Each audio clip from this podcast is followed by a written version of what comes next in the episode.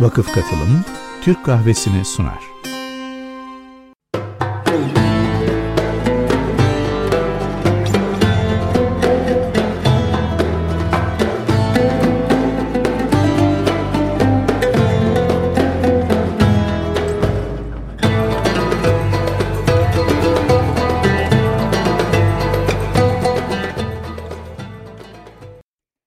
Merhabalar efendim. Türk Kahvesi'nde bugün yeni bir dekorla karşınızdayız ve yeni bir konukla e, Doktor, Doçent Doktor Talha Çiçek İstanbul Medeniyet Üniversitesi Tarih Bölümü öğretim üyesi.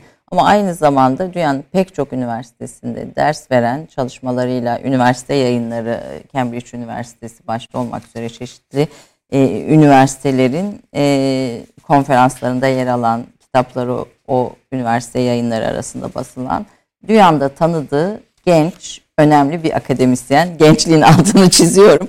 Çünkü bu kadar çok çalışma için e, bir e, gençsiniz. Yani böyle önümde gördüğüm bütün çalışmalarda birbirinden kıymetli ve bütün bu çalışmaların hepsi de uluslararası akademi camiasında e, kıymet bulmuş, değer bulmuş ki bir üniversitenin yayınları arasında bir kitabın girmesi, bir Türk yazarın, bir Türk akademisyenin girmesinin çok kolay olmadığını hepimiz biliyoruz. Mesela bunu söyleyelim bu Cambridge yayınlarından çıkan e, bu kitabınız yine son derece kıymetli. Osmanlı aşiretleri e, üzerine ve Osmanlı İmparatorluğu'nun dağılışı üzerine. Efendim bugün Türk kahvesinde Osmanlı coğrafyasının parçalanmasını, modern Orta Doğu'yu, Türk-Arap e, kimlik inşa süreçlerini ve bu süreçte ortaya çıkan isyanları konuşacağız. Aslında biraz Arap gözüyle Osmanlı'ya bakacağız. Biraz da e, Cumhuriyet gözüyle Araplara bakacağız diyelim. E, Talha Hoca'nın çalışmalarının hepsi birbirinden kıymetli. Bunlara mümkün olduğu kadar hızla e, değinmeye, anlamaya, bölgeyi anlamaya çalışacağız. Hocam İnönü, Malatya İnönü Üniversitesi'ndesiniz. Bu kadar başarılı bir e, Mezunum. mezunsunuz, evet. pardon, üniversitesindensiniz. Bu kadar başarılı bir e, akademik hayatın yayının arkasında biz böyle biraz daha hani İstanbul üniversitelerini e, e, görmek isterdik. Fakat bir Anadolu Üniversitesi Malatya İnönü'den e, mezun bir tarihçisiniz. Daha sonra yüksek lisansınızı Sakarya'da evet. yapıyorsunuz. Tez konunuz Şerif Hüseyin İsyanı'nın Türk-Arap kimliği inşa süreci. Neden yani böyle bir konu diye sorarak Hı. başlayalım. Davetiniz için teşekkür ediyorum. E, iltifatlarınız için de teşekkür ediyorum. Umuyorum e, ifade ettiğiniz gibidir. E, neden böyle bir konu? E, evet biraz uzun cevabı. E, başlarken aslında çok hani master tezine başlarken çok iddialı olur akademisyenler. Çok büyük e, şeylerle girerler. Hani sorularla Hayaller. girerler, hayallerle girerler. Türk-Arap ilişkilerinin hani bir anlam çerçevesi inşa etmek gibi bir iddiayla aslında başlamıştım ben master tezine teori kuracağım falan gibi böyle çok büyük e, e, sorularla işin içerisine girmiştim. Nereden başlamak lazım? Türkiye'de hani en çok ne e, toplumsal alana tekabül eden Arap deyince en fazla ne var? Arap ihaneti dediğimiz mesela. Bugün hala toplumda hani Suriyelilerin e, Türkiye'ye gelmesiyle birlikte bu tartışmalar yeniden e, alevlendi. İşte Arap ihaneti siyasetten tutun da bilim dünyasına kadar 2018 yılında basılmış kitaplarda dahi Arap ihaneti paradigması Türkiye'de işleniyor. İngilizce literatürde bu kesinlikle işlenmiyor ama Yok Türkiye'de, mu böyle bir kavram İngilizce literatürde? Yani İngilizce literatürde bu tamamen 1970'li yıllarda halledilmiş. Hani Şerif Hüseyin isyanının bir Arap isyanı olmadığı İngiliz arşivleri açıldıktan sonra anlaşıldı. Hmm. İngiliz arşivlerindeki o belgeler araştırmacıların kullanımına açıldıktan sonra bu e, isyanın bir Arap isyanı olmadığı anlaşıldı. Ne, ne isyan? Bu kişisel bir bu, şey. Şerif Hüseyin'in kişisel bir isyanı. Mekke'de e, işte Mekke emirliği e, görevini üstlenmiş olan Osman Şerif Hüseyin Paşa'dır. Şerif Hüseyin Paşa'dır yani. Hı hı. Bir Osmanlı bürokratıdır aslında tırnak içinde ifade etmek gerekirse Şerif Hüseyin. Mekke emiridir. Mekke emirliğinin tarihi Osmanlı Devleti'nin tarihinden eskidir. Hı hı. Bin senelik bir yani 1916 yılında bin senelik bir e, tarihi vardı Mekke Emirliği'nin tarihinin. Mekke'nin idarecileri. Peygamber soyundan geliyor. Şerif Hüseyin. Şerif ismi değil. E, ünvanı Ünvan, Hazreti evet. Hasan'ın soyundan geldiği için Şerif Hüseyin diyoruz. E, yani bu konunun anlaşılması gerektiğini düşündüm. E, master tezine başlarken. E, ve Şerif Hüseyin isyanı ile ilgili açıkçası Türkçe'de pek de bir şey yazılmamış olduğunu fark ettim. E, biraz çalıştıktan sonra yani bunun Arapça kaynakları kullanmadan çok iyi anlaşılamayacağını düşündüm. Arapçam birazcık vardı. Ee, bir sene Kuveyt'e gidip Arapçayı hallettim. Dört yıl sürdü benim master tezini bitirmem. Ee, Arapça e, kaynakları da kullandıktan sonra ortaya Türkçe, İngilizce, Osmanlıca, Arapça kaynaklardan müteşekkil aslında hani bir master tezi için fena sayılmayacak bir çalışma çıktı ve orada şunu gördüm ki Şerif Hüseyin isyanının Arap isyanına dönüşme süreci kendisi başlı başına bir hikaye. Ee, mesela İngilizler bunu e, başlangıç Arap isyanı olarak adlandırıyorlar. Arap isyanı olarak adlandırıyorlar ama Şerif Hüseyin'in devletini Arap devleti olarak tanımıyorlar.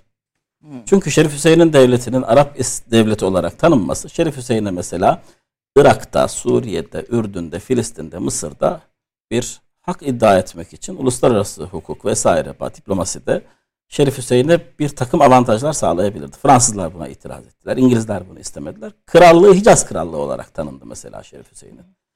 Ee, İngiliz arşivlerinde The Arab Revolt, Arap isyanı olarak tanımlanıyor başlangıçta. Ee, Araplar da tabii ki hani Şerif Hüseyin'in etrafında bir Arap milliyetçisi grup var. Onlar da bunu bir Arap milliyetçisi isyan olarak artiküle etme e, şeyindeler, gayretindeler. Şerif Hüseyin'in çıkardığı El Kıble diye bir gazete var. Kıble e, gazetesi. Orada yayın yapan Arap milliyetçilerinin bu isyanın bir Arap isyanı e, olduğunu e, propagandasını yaptıklarını görüyoruz. Buna karşılık mesela işte Cemal Paşa'nın Suriye'de çıkardığı Visions e, şey, e, bir Şark gazetesi var. Orada başka bir şey görüyoruz. Hani e, bu isyanın Arap isyanı olmadığını, Arapları temsil etmediğini, yani Türkler yani Osmanlı Türkleri e, isyan çıktığında bunun bir Arap isyanı olmadığını savunuyorlar. Yani Osmanlı gazetelerine bakın orada çıkan haberlerde hani bin Cumhuriyet döneminden oldukça farklı bir fotoğraf görürsünüz. Aslında bu konu e, sizin. E, kariyerinizin sonraki safhalarında konuşmak istiyorum ama konu buraya gelmişken Hı-hı. belki biraz daha bu Şerif Hüseyin'le başlayalım. Açalım. Mevzusunu Aynen. biraz daha açalım. Bu isyan çıkış sebebi ne? Çünkü e, işte bazı hani yine sizin kitabınızda da var bazı kaynaklarda. Mesela İttihatçıların e, İslam'dan uzaklaşması gibi bir şey sebeplerden birisi olarak e, zikrediyor. Hı hı. E, e, sebebi ne? Nasıl ortaya çıkıyor? Hı hı. Birinci Dünya Savaşı'nda Osmanlı'nın yenilmesi hani bu süreçte nasıl bir rol oynuyor? Osmanlı'nın parçalanmasında neyi tetikliyor diye bir başlayalım. E, teşekkür ediyorum. Yani önemli bir soru bu soru.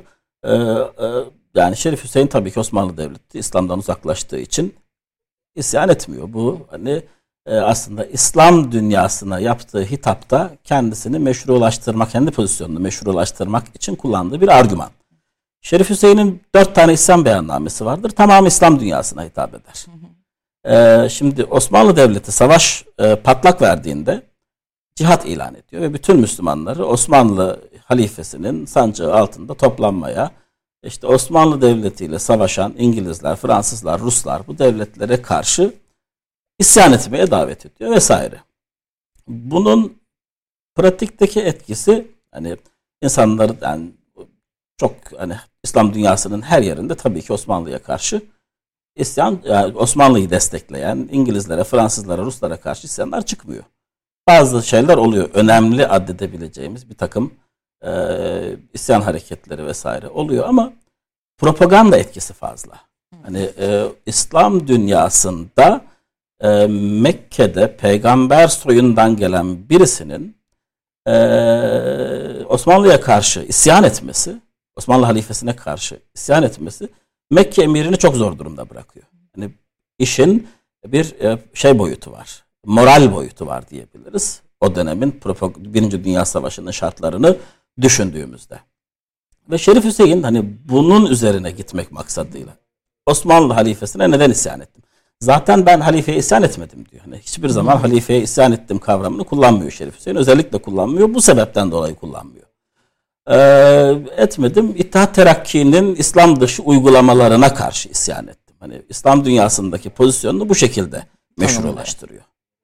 Ee, öbür taraftan işte hani başka sebepler nelerdir diye bakacak olursak bu kendisinin kullandığı argüman ama hani gerçek sebeplerini de tespit etmek zorundayız biz tarihçiler olarak. Hani Şerif Hüseyin böyle diyor diye isyanın sebebinin bu olduğunu düşünmek hani biraz naifçe bir bakış açısı olacaktır. Ee, nedir mesela İttihat Terakki ile Şerif Hüseyin'in ilişkisi çok şey değil başından beri. Yani başından beri demeyelim de belli bir aşamadan sonra e, ilişkiler bozuluyor. Şerif Hüseyin'i Mekke'ye atayan e, aslında İttihat Terakki'dir. E, İttihat Terakki'nin düzeninin Mekke'de sağlamlaşmasına başlangıçta Şerif Hüseyin katkı yapmıştır. Hicaz Demiryolu'nun Medine'ye uzatılması dolayısıyla e, Arap aşiretlerinin çıkardığı isyanların bastırılmasında Şerif Hüseyin'in rolü olmuştur. Daha sonra Yemen'e filan Asir bölgesine Şerif Hüseyin e, Osmanlı Sultanı adına sefer organize edip oraların zapturapt altına alınmasına Osmanlı ifadesiyle ifadelendirelim. E, katkıda bulunmuştur vesaire. Fakat işte 1913'ten sonra Şerif Hüseyin artık kendisini Mekke'de güvenli hissetmemeye, yani kendi pozisyonunun sarsıntıda olduğunu düşünmeye başlıyor. İttihatçıların işte kendi aralarındaki yazışmaya yazışmalara bakarsak bu da hani ortaya çıkıyor aslında mesela o kitapta Cemal Paşa kitabında ben Cemal Paşa'nın e, şeye gönderdiği işte Talat Paşa'ya gönderdiği bir telgrafı buldum. Orada işte Şerif Hüseyin'in Şerif Hüseyin'in açıkçası aynen bu ifade işini bitirmekten bahsediyor.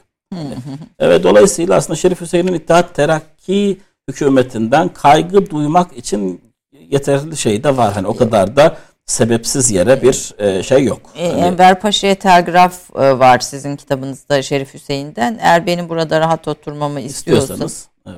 e, diyor e, şey bir ona bir telgraf e, çekiyor. İlginç bir şey ilginç bir karşı meydan okuma evet, var evet. E, bu tarafta. Neresi Şerif Hüseyin'in bölgesi yani Mekke mi sadece? Mekke, Hicaz bölgesi. Hicaz bölgesi tam değil aslında. Bütün Hicaz'ı kapsadığını söylemek zor. Özellikle e, Hicaz Demiryolu'nun e, Medine'ye uzatılmasından sonra Medine'deki Şerif Hüseyin'in nüfusu oldukça zayıflıyor. Zaten hani Medine e, 1919 yılının Şubat ayına kadar Osmanlı hakimiyeti altında kalıyor. Bizim Medine müdafası dediğimiz olay aslında şeydir. Hani Şerif Hüseyin'e karşı Osmanlı e, kuvvetlerinin Medine'deki organ şeyidir, savunmasıdır. E, Taif'te bir takım etkileri var. Ama hani fiili olarak kontrol ettiği bölge neresidir diye düşündüğüm baktığımız zaman Mekke ve Cidde civarıdır. Bir takım işte görev taksimatı yapılmıştır. Yani Osmanlı valisi vardır Cidde'de, Mekke'de Mekke emiri vardır. Osmanlı valisi daha hani merkezle ilişki. Şerif Hüseyin'in de merkez ilişkileri çok güçlüdür. Şerif Hüseyin 22 sene e, Şurayı Devlet üyeliği yapmıştır. İstanbul'da kalmıştır. Emirgan'daki işte Şerifler Yalısı'nda ikamet etmiştir. İstanbul'la bağlantıları çok güçlüdür. Şerif Hüseyin'in çocuklarının e, doğum yeri İstanbul'dur. Hı hı. Çok iyi Türkçe konuşurlar. Hatta mesela Kral Faysal e, Türkiye'ye geldiğinde Türkçe konuştuğunda gazeteciler işte hani artık nasıl oluyor bilmiyorum. Hı. Belki de şehir efsanesi hani Türkçe konuşuyorsunuz falan. ama İstanbul'da doğdum şeklinde cevap veriyor. Filan hani aslında Osman, İstanbul'la Osmanlı merkeziyle ilişkileri çok güçlüdür Şerif Hüseyin'in. Hani şeyi de çok belli değil pozisyonu. E, biraz böyle hani pratik ihtiyaçlar neyi gerektiriyorsa ee, ya da işte güç boşluklarının durumuna göre e, Şerif Hüseyin'in pozisyonunun değiştiğini Şimdi, ifade edebiliriz yani. Peki, Mekke ve Cidde ama Medine'de Mekke, çok bir şey yok. Etkisi yok. Etkisi. Peki bu isyan neye yol açıyor? Yani Şerif Hüseyin Hı, oğulları evet. sonuçta hani Ürdün ve Irak e, kralı oluyor. Hani evet. öyle bir şey ve Osmanlı'nın parçalanmasındaki rolü ne?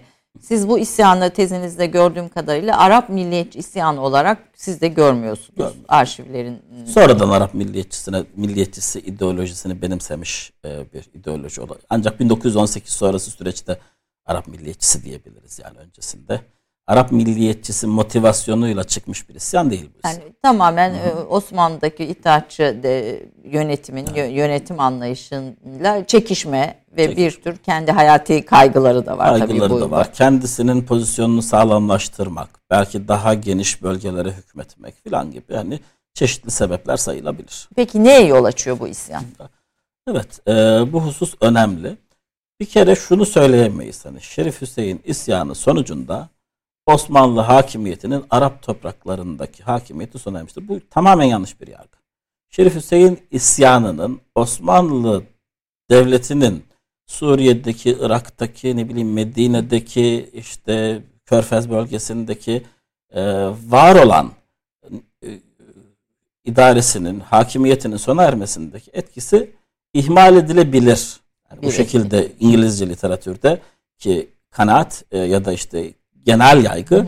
bu şekilde. Genel yargı bu şekilde ve bu yargının oluşmasında da İngilizlerle Şerif Hüseyin'in yazışmalarının etkisi oluyor. Mesela biz İngilizlerle Şerif Hüseyin'in yazışmalarına bakarak, İngilizlerin kendi aralarındaki yazışmalara bakarak. Siz İngiliz arşivlerinde de çok çok çalıştım. Çok evet, çalıştınız ve aslında kaynaklarınızın bir bölümü de oradan. E, aynen, aynen. Yani sonradan onları çok geniş bir şekilde kullandım. E, kullanmadığım halde hani baktığım, ettiğim kaynaklar da çok fazladır. E, şunu rahatlıkla söyleyebilirim yani Osmanlı hakimiyetinin Arap coğrafyasındaki e, Osmanlı hakimiyetinin sona erme sebebi Osmanlı ordusunun İngilizlere yenilmesi. Budur yani. Kral Faysal sonradan Irak kralı, önce Suriye kralı olan, sonra Irak kralı olan Kral Faysal İngiliz ordusuna katılıyor. 3500 olduğu tahmin edilen bir Arap kuvvetiyle katılıyor. Nereden? Akabe'den. Yani aslında Şerif Hüseyin'in şu haritadan mesela evet, gösterecek olursak. da verebilirsek arkadaşlar. E, Şerif Hüseyin'in e, başarısı yani işte Mekke, e, Cidde, Taif ve Akabe'dir. Buraların mesela Osmanlı hakimiyetine e, hakimiyetinden çıkarılmasında Şerif Hüseyin isyanı rol oynamıştır. Zaten Akabe'den sonra Mısır'dan gelen 200 bin kişilik bir İngiliz ordusu var. E, Egyptian Expeditionary Force şeklinde e, ismi o şekilde. General Allenby komutasında.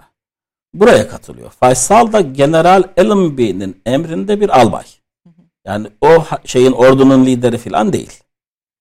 Ee, mesela Filistin'in Osmanlı hakimiyetinden çıkmasında, Suriye'nin Osmanlı hakimiyetinde çıkma, hakimiyetinden çıkmasında, mesela işte Basra Körfezi'nden düşünecek olursak Basra, e, ne bileyim Bağdat, Musul, buraların Osmanlı hakimiyetinden çıkmasında Arapların da rolü yok denecek kadar azdır, minimumdur. Şerif Hüseyin'in de rolü şeydir hani ihmal edilebilir derecededir. Ve o kadar da düşük bir rol değil diyorsunuz. Ee, buradaki şeyi İngilizlerin tamamen yani Osmanlı'nın İngilizlere yenilmesi ve İngiliz Aynen. ordusunun oradaki Osmanlı ordusunun kendi yaptığı stratejik bir takım hatalar da var mesela. Şimdi Osmanlı İngilizler Gazze'ye saldırıyorlar. Ee, birinci Gazze muharebesinde Osmanlı ordusu İngiliz ordusunu yeniyor. Osmanlı ordusunu biraz hafif alıyorlar İngilizler. İkinci Gazze Muharebesi'nde birisi 20 Mart civarındaydı. Tam şu an tarihini hatırlamıyor olabilirim. İkincisi yine Nisan'ın ortaları. ikinci Gazze Muharebesi'nde bir kez daha yeniyor Osmanlılar. Sonra üçüncü Gazze bir üsse bir e, muharebesi var. O Ekim'de. Yani Nisan ile Ekim arasında birkaç ay var. Bu süreçte İngilizler demir yolu yapıyorlar, ordunun genel komutanını değiştiriyorlar, yeni kuvvetler ile cepheyi tahkim ediyorlar. Osmanlılar e, mesela işte Yıldırım Orduları grubunu kuruyorlar. Ne bileyim işte Filistin'deki bazı askerlerin e, Bağdat'ın kurtarılması için Suriye'den e, Irak'a e, transfer edilmesi gibi bir takım şeyler hatalar var. Hatalar yapılıyor filan. Suriye'deki Cemal Paşa ve diğer Osmanlı ve Alman e, subaylarının e, Osmanlı ve Alman Genelkurmay'ını ciddi bir tahkimat yapıp savunma için ikna etmeleri biraz vakit alıyor ve o süreçte işte Osmanlı Devleti şey kaybediyor. Ee, güç kaybediyor. Güç kay zaman kaybediyor. Ee, geç kalmış oluyorlar aslında. Hani o tahkimatın karşılığını vermek için. İngiliz tahkimatının karşılığını vermek için geç kalıyorlar. Üçüncü Gazze Muharebesi'nde Osmanlılar yeniliyor. Ne zaman yeniliyor? Ee, yani Ekim 1916. Ee, pardon 17. Ekim 1917. Ee, mesela Halep'in düşmesi ya da işte Osmanlı hakimiyetinden çıkması ne zamandır? Kasım 1900 18. Hemen, hemen akabinde. Kasım 1918. 18. Bir, sene. bir yıl aslında sonra. çok uzun bir mesafe yok arada ama, ama epeyce süre alıyor. Bunun sebebi aslında yani, e, yani mesela burada bir ciddi bir Arap isyanı olmuş olsaydı bu kadar uzun sürmezdi. E, yani çok yavaş ilerliyor İngiliz ordusu. Şam'a doğru ne bileyim işte Ürdün'e doğru Halep'e doğru çok yavaş ilerlediğini görüyoruz. Ama Osmanlı, aslında dört bir koldan da ilerliyor bir, ilerliyor, bir taraftan. Evet. Hani baktığımızda bütün coğrafya... O, o yavaşlığın sebebinin de yani bir taraftan tabii ki Osmanlı savunmasının hakkını yememek lazım. Öbür taraftan da bölgeden İngilizlere karşı dikkate değer ciddi bir desteğin olmamasını zikredebiliriz. E, diyorsunuz Şerif Hüseyin'in e, yerini İbn Sud nasıl aldı diye bir hmm. bu tezin içinde bir bölümünüz var. Şerif Hüseyin hegemonik güçlerin kendisine verdiği sözleri tutmaması üzerine Versay Anlaşması'nı onaylamayı reddetti. İngiltere ve Fransa arasında anlaşmaya varılan manda prensiplerini kabul etmedi. Ee, İngilizlerin savaş sırasında kendisini bütün Doğu Arapların temsilcisi olarak tanıdıklarını söyleyerek kendi devletinin sınırlarını Suriye, Filistin ve Mezopotamya'yı içine aldığını iddia etti diyorsunuz. Ve bundan dolayı da İngiliz desteğini kaybetti. Yani Osmanlı'ya karşı çıkıyor Şerif Hüseyin ama sonra İngilizlerle de, e, İngilizlerle de anlaşamıyor. Akıbetini e, de dinlemek istiyorum. Evet. Şöyle aslında Şerif Hüseyin isyanının e, şeyi hani geçmişi e, McMahon'la Şerif Hüseyin arasındaki yazışmalara kadar 1915 yılının Mayıs ayında başlamıştır. İsyan da işte 1916'ın 10 Haziran'ında çıkmıştır. Arada bir senelik bir yazışma süreci var. O yazışmalarda hani bu yazışmalar diplomatik bir değer taşıyor mu? Uluslararası hukuk bakımından bağlayıcılığı var mı? Bunlar çok tartışılan e, meseleler e, tarihçiler tarafından. Bu işin ayrı bir tarafı ama siyasi olarak düşünürsek e, sınırları tam olarak belirlenmiş olmasa da İngilizlerin hani Irak'ın, Suriye'nin ve Filistin'in bir kısmını kapsayan Hicaz'ı da içine alan bir coğrafyada hani sınırları belli belirsiz bir coğrafyada Şerif Hüseyin'e bir Arap krallığı vaat ettiğini o yazışmalardan bugün çıkarabiliyoruz. McMahon Şerif Hüseyin yazışmalarından. Anlaşmazlığın sebebi de aslında buraya gidiyor. Sonra aynı zamanda bir de Sykes-Picot anlaşması var. İngilizlerle Fransızların e, şeyi Suriye, Suriye ve e, Irak'ı kendi aralarında ve Filistin'i kendi aralarında paylaştıkları anlaşma. Şimdi bir taraftan siz aynı toprakları iki defa vaat edilmiş topraklar oluyor. E, kendi aranızda paylaşıyorsunuz. Öbür taraftan Şerif Hüseyin'e burada bir Arap krallığı vaat, vaat ediyorsunuz. Hani bunun hani Şerif Hüseyin e, bunu çok geç öğreniyor tabii. Sovyet Rusya Rusya'da Sovyet ihtilali olduktan sonra Ruslar bu belgeleri basıyorlar, yayınlıyorlar. Ee, Şerif Hüseyin bu şekilde aslında kendisine vaat edilen toprakların aynı zamanda e, İngilizler ve Fransızlar tarafından paylaşıldığını öğreniyor e, vesaire. E, ama hani savaş sonrasının şartları başka vesaire. E, Şerif Hüseyin ısrar ediyor aslında kendisinin hani Suriye'de ve Irak'ta da şeyinin olmasına, etkisinin olması. Bir diğer önemli husus da Şerif Hüseyin'den e, Balfour Deklarasyonu'nu tanıması isteniyor. Yani Filistin'de Yahudilere bir yurt vaat eden Balfour Deklarasyonu'nu tanıması isteniyor. Şerif Hüseyin bunu tanımayı da reddediyor. Ve dolayısıyla Şerif Hüseyin'e olan İngiliz desteği çekiliyor. Şerif Hüseyin Mekke'de zayıflamaya başlıyor. Zaten Şerif Hüseyin Osmanlı döneminde de merkezden ve Mısır'dan giden desteklerle e, yani güçlü bir idare kurabiliyordu Mekke'de. Yani Mekke'deki sükunete karşılık Osmanlılar işte sürü alaylarıyla e, Şerif Hüseyin'e veya işte hazineden transfer yoluyla e, maddi takım, destek sağlıyor. Maddi destek sağlıyorlardı. İsyandan sonra bunun yerini e, İngilizler alıyor. İngilizler de desteği çekince orada bir devletin kendi kendini devam ettirmesi, sürdürmesi oldukça güç. E, ve öbür taraftan da işte Necid tarafından oldukça güçlü bir meydan okuma var. İbn Suud. İbn Suud 1921 yılında Osmanlı ile ittifak, Birinci Dünya Savaşı'nda ittifak etmiş olan Reşidileri ortadan kaldırıyor. Reşidi emirliği var Hail bölgesinde. Daha sonra yine İngilizlerin örtülü rızasıyla hatta e, geçen bir kitapta İngilizlerin Şerif Hüseyin'i buna teşvik ettiğini ifade eden Asker El Anezi e, adında bir akademisyenin yayınladığı bir kitapta şey, İbn Suud'u devletini genişletmeye biraz İngiliz politikasının mecbur ettiğini filan e, ifade eden bir e, şey vardı. E, tez vardı, argüman vardı. İngiliz arşivlerinden yola çıkarak bunu delillendiriyor. E, İngilizlerin de işte teşvikleriyle örtülü veya açık bilemiyoruz. E, Şerif Hüseyin'in e, krallığı İbn Suud tarafından yani bir başka aşiret hanedanı tarafından Suudiler yani 1790'lardan itibaren Orta Arabistan bölgesinde, Riyad bölgesinde, Necid bölgesinde azalan, zaman zaman artan, zaman zaman azalan nüfus sahibi bir Aşiret, aşiret. aşiret. Biraz aşiret. aşiretleri de konuşacağız. Bir kısa reklam arası verelim tabii, hocam burada. Bir kısa reklam arasından sonra Türk kahvesinde Arap isyanlarının nasıl ortaya çıktığını ve Osmanlı'yı ve bugünkü e, coğrafya olan etkisini konuşacağız efendim. Bir kısa reklam arası. Doçent Doktor Talha Çiçek 1982 yılında Gürpınar'da doğdu. İlk öğretim ve lise eğitimini Malatya'da tamamladı. İnönü Üniversitesi Kamu Yönetimi bölümünü bitirdi. Sakarya Üniversitesi Siyaset Bilimi Anabilim dalında Şerif Hüseyin isyanının Türk ve Arap kimlik inşa süreçlerine etkisinin analizi başlıklı teziyle yüksek lisansını tamamladı. Doktorasını Sabancı Üniversitesi Tarih bölümünde Cemal Paşa'nın Suriye Valiliği üzerine yaptı. Kuveyt Üniversitesi'nde Arapça öğrendi, Freie University Berlin'de konuk araştırmacı olarak bulundu.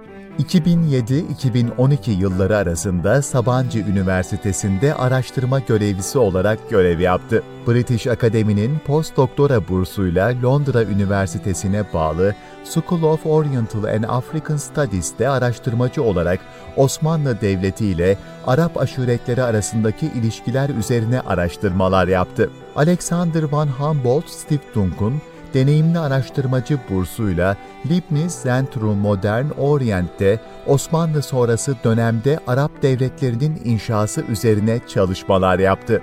Princeton, Harvard, LSE gibi dünyanın önde gelen üniversitelerinde araştırma alanlarıyla ilgili konferanslar verdi. Osmanlı Cumhuriyet, Avusturya, Almanya, İngiltere, Fransa ve Amerika devlet arşivlerinde araştırmalarda bulundu. Çalışmalarında Osmanlı dönemi ve sonrası modern Orta Doğu tarihi üzerine odaklanmaktadır. Yaptığı çalışmalarıyla 2015'te Türkiye Bilimler Akademisi Üstün Başarılı Genç Bilim İnsanı Ödülü, 2021'de Bilim Akademisi Bagep Ödülü ve TÜBİTAK Teşvik Ödülüne layık görüldü. Makaleleri ulusal ve uluslararası önemli dergilerde yayınlandı. Doçent Doktor Talha Çiçek'in Cemal Paşa Suriye'de Birinci Dünya Savaşı yılları 1914-1917 olarak Türkçe'ye çevrilen bir kitabı ve editörlüğünü yaptığı Birinci Dünya Savaşı'nda Suriye, Siyaset, Ekonomi ve Toplum adıyla Türkçe'ye çevrilen çalışması yayınlandı. Son olarak Türkçe'ye Orta Doğu'da imparatorluğu müzakere etmek 1840-1914 adıyla çevrilen ve yayına hazırlanan bir eseri bulunmakta. Doçent Doktor Talha Çiçek, İngilizce, Arapça, Almanca ve Fransızca bilmektedir. Ben kısa bir reklam arasından sonra kritik bir konuyu aslında bugün içinde çok önemli bir konuyu Orta Doğu bugünkü modern Orta Doğu coğrafyasının nasıl bu hale geldiğini köklerini konuşuyoruz. Ee, tabii Osmanlı'nın son dönemi Birinci Dünya Savaşı'nı kaybettiği dönemin e, akabinde ortaya çıkan olaylar ama bu olaylar bugünkü coğrafya ve bugünkü modern Türkiye Cumhuriyeti'nde çok yakından ilgilendiriyor. Tahla Çiçek e, çok kıymetli bir araştırmacı konuğum.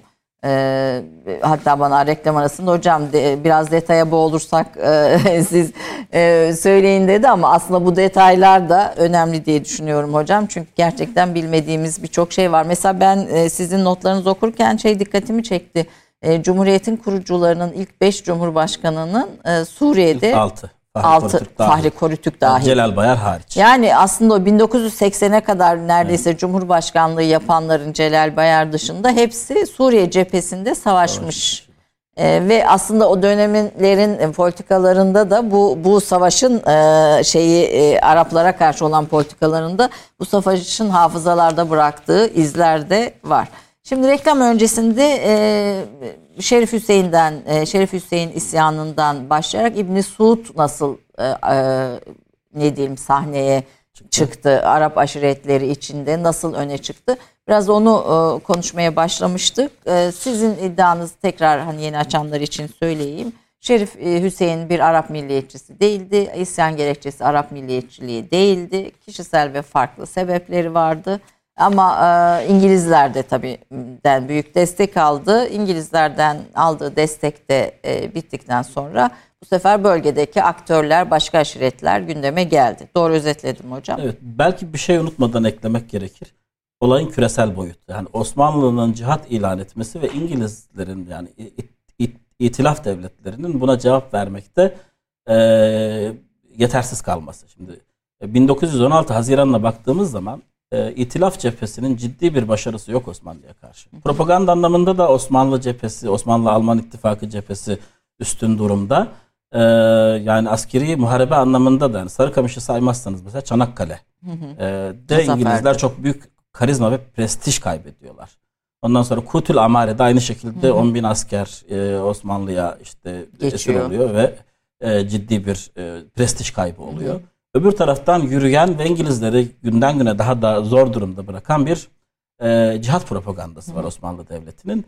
İngilizler artık İslam dünyasında kendilerini e, bu zor durumdan kurtaracak bir şeyler olması gerektiğini iyice ikna oluyorlar ve bu perspektifin önemli. Şerif Hüseyin de işte peygamber soyundan gelen Mekke Mekke'de emiri. idareci olan birisi olarak Osmanlı halifesine Osmanlı cihadının yanlış olduğunu iddia ederek, ifade ederek karşı isyan ederse bu isyanın sonuçlarının işte İngilizlerin özellikle İslam dünyasında sarsılan imajının düzeltilmesine katkı yapacağı yönünde bir İngiliz e, inancı var ve bu e, şeyin de hani küresel e, kaygıların da küresel e, kaygıların da şeye etkisi olduğunu söyleyebiliriz. Yani Şerif Hüseyin isyanına İngilizlerin destek vermesinde etkili olduğunu söyleyebiliriz. Şerif Hüseyin'in İslam dünyasına hitap etmesinin bir sebebi de İngilizler için İslam dünyasına hitap edilmesinin önemli olması. Yani Osmanlılar propaganda anlamında zayıflamış oldular aslında Hicaz isyanıyla. İsyanıyla birlikte aslında bir tür algı bugünün deyimiyle algı, algı operasyonu kesinlikle, diyor diyoruz kesinlikle, ya ya bir bir tür algı yönetimi Aynen. gerçekleştirmiş İngilizler görünen o ki. Aynen. İsyanın adının Arap isyanı olarak adlandırılması İngilizler tarafından da bu gayeye matuf. Yani e, Arap ulusu gibi yani Arap milleti gibi İslam'ın işte en önemli uluslarından birisinin Osmanlı halifesine karşı isyan etmiş olduğu izlenimini uyandırmak Müslüman dünyada e, cihadın, Osmanlı cihadının, cihat propagandasının etkisini ciddi anlamda zayıflatacaktı. Hani şey buydu. Öngörü, varsayım ya da işte destek gerekçesi. Önemli destek gerekçelerinden birisi buydu diyebiliriz yani. Birinci Dünya Savaşı sonrasındaki o paylaşım Versay Anlaşması'nın akabinde Şerif Hüseyin İngilizlerden istediğini alamadı. İngilizlerin başka planlarını gördü ve İngilizler ondan desteğini çektiler. Bu sefer İbn Suud desteklemeye. desteklemeye başladılar bu süreçte. Sizin bu e, modern Orta Doğu'daki Arap aşiretleri çalışmanız e, bu Cambridge Üniversitesi yayınlarından basılan bu e, çalışmada Arap aşiretleri üzerinde de geniş bir çalışma ortaya evet. koyuyorsunuz. Batı Arap aşiretleri ne zaman tanıyor? Yani biz Gertrude Bell'in burada hani etkili ve önemli olduğunu düşünüyoruz. Siz de galiba kitap tabii birçok resmi oradan kullanıyorsunuz. Gertrude Bell'in fotoğrafları epeyce e, kitapta bize yardımcı oldu birçok şeyi. E, tek tek fotoğraflamış mı hepsi? Mesela burada bir fotoğraf yine benim gördüm. Tek tek fotoğrafla. Orada iki temel koleksiyon var ilginç bir şekilde fotoğraf koleksiyonu. Birisi Oppenheim'a ait koleksiyon. Alman e, arkeolog Oppenheim'a. Birisi de Gertrude Bell'e ait koleksiyon. Bu iki koleksiyondan kullandım. Epeyce tek tek hepsini fotoğraflamış mı bunu bilemeyiz. Kendisi bu şekilde ifade etmiyor ama ciddi bir fotoğraf koleksiyonu e, mevcut. Ve bunlar bugün Newcastle Üniversitesi kütüphanesinde açık erişim olarak herkes tarafından, herkes tarafından e, ulaşılabilecek, erişilebilecek ee, şeyler. E, Batı Arap aşiretlerine bu şeylerle, bu çerçevede ilgi duymaya başlıyor İngilizler. E, e, evet yani seyyahlar çok gelip gidiyorlar. Yani Osmanlı'dan da belki yani Osmanlı modern devletinin inşasından önce 1800'lü yılların başında mesela bu seyyahlar gelip seyahatnameler yazıp buradaki aşiretler hakkında bize bilgi veriyorlar ve onların verdiği bilgiler bugün tarihçiler olarak bizim için kıymetli, çok kıymetli kaynaklar. Yani 1800'lü yılların başında mesela Ürdün'deki aşiretlerin durumu nasıldı? Bunu Osmanlı belgelerinden her zaman çok öğrenemeyebilirsiniz. Çünkü o dönemde Osmanlı hakimiyeti çok zayıftı orada. O dönemde mesela işte bu batılı kaynaklar bize çok güzel detaylar veriyorlar. Önemli bilgiler veriyorlar. Oradaki hayat hakkında, gündelik hayat hakkında, aşiretlerin kendi hiyerarşisi hakkında, birbirleriyle olan ilişkileri hakkında, coğrafyayla olan münasebetleri hakkında, çevre tarihi hakkında filan çok kıymetli şeyler veriyorlar ve Batı'nın hani e, aşiretlere olan ilgisi. Batı dediğimizde tabii ki çok hani yeknesak bir şey yeknesak değil. Bir yapı var, dili. Batı Almanya, var. İngiltere filan de o dönemin hakim güçlerini kastediyoruz. Özellikle İngilizlerin aynen ilgisi 1800'lü yılların başından itibaren e, başlıyor. Belki daha da erken. Ondan sonra e, şeylerin Almanların ki daha 1870 sonrası sürece tekabül ediyor. Böyle bir hani Batı ilgisi var. Gertrude Bell'in mesela o 1910'lu e, yıllarda yaptığı gezilerde edindiği malumatın, kurduğu bağlantıların daha sonradan İngiliz mandasını idare ederken çok faydalı olduğunu e, görüyoruz. Hani oradaki Gertrude Bell'in bilgisinin İngiliz e, şeyi tarafından, e, devleti tarafından e, Osmanlı sonrası dönemde e, kullanıldığını görüyoruz. Oradaki tabii ki savaşlar esnasında da e, Gertrude Bell'in sahaya olan hakimiyetinden istifade edilmiş olması çok yani tabii ki edildi. Çünkü kendisi zaten o Arap büroda e, çalışıyordu. Ya aslında bir istihbarat ajanı. İstihbarat şeyiydi tabii ki. Yani e, çok hani gizli bir şey, gizli kapaklı bir şey değildi yaptı ama hani sonuçta o savaş şeyinde e, İngiliz şeyinin devletin emrinde çalışan birisiydi. Yani Gertrude Bell için işte modern Irak'ın mimarı, Orta Doğu'da sınırları çizen kadın falan bunlar bana biraz ama ee, işte şey bu e, ama... Irak kralı e, Faysal, birinci Faysal'la Şerif Hüseyinoğlu ile aşk hikayeleri var. Ya çok doğru şeyler olduğunu düşünmüyorum. Hiç duymadım öyle bir şey. Yani ben kendisinden mektuplar var mesela babasına sürekli mektuplar Hı-hı. yazıyor. Orada çok özel konulara da giriyor ama hani öyle bir şey ben hiç duymadım. Hı, evet, Kendisi hiç bahsetmiyor. Ama sonuçta bir kadın olarak evet. yani ilginç evet. e, İngiliz e, o bölge hakimiyetinin evet. tesisi noktasında çizdiği haritalar fotoğraflarıyla Oxford'da okuyan ilk kadın öğrenci galiba yanlış hatırlamıyorsam. Yani il, ilginç ilginç bir, bir ilginç bir karakter. E, Filistin ve Suriye Şerif Hüseyin oğlu Faysal adına İngiliz evet. ordusu tarafından Osmanlı'dan alındı diyorsunuz. E, ya Faysal adına alındı onu ben kullandıysam yanlış kullanmış yani ya da abartılı bir ifade olmuştur. E, İngilizler kendi adını alıyorlar. Faysal adını almıyorlar. E, öyle bir şey yok yani hiçbir şekilde. Sadece şu oluyor. Elie Keduri'nin mesela Şam'ın e, işgali başlıklı bir makalesi var.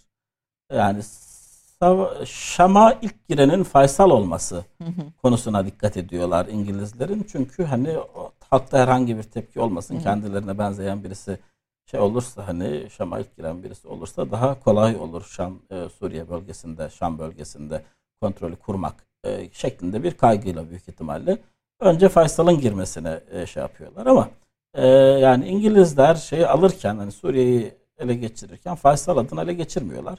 Sonradan ama Suriye'de Faysal'ın bir krallık kurmasına izin, izin veriyorlar. Bir şey demiyorlar. Hani buna itiraz etmiyorlar. Çünkü tarihsel olarak Suriye'den bir beklentileri yok İngilizlerin. İngilizler daha çok Mezopotamya bölgesi işte Musul, Bağdat, Basra buralarda işte petrol, petrol kaynakları. Yeni... Sadece, sadece petrol değil, petrol de önemli. Petrolün artık öneminin farkında İngilizler ama Kerkük Fırat, hattı filan o zaman kuruluyor aynen, herhalde. E, daha sonraki de biraz daha sonra.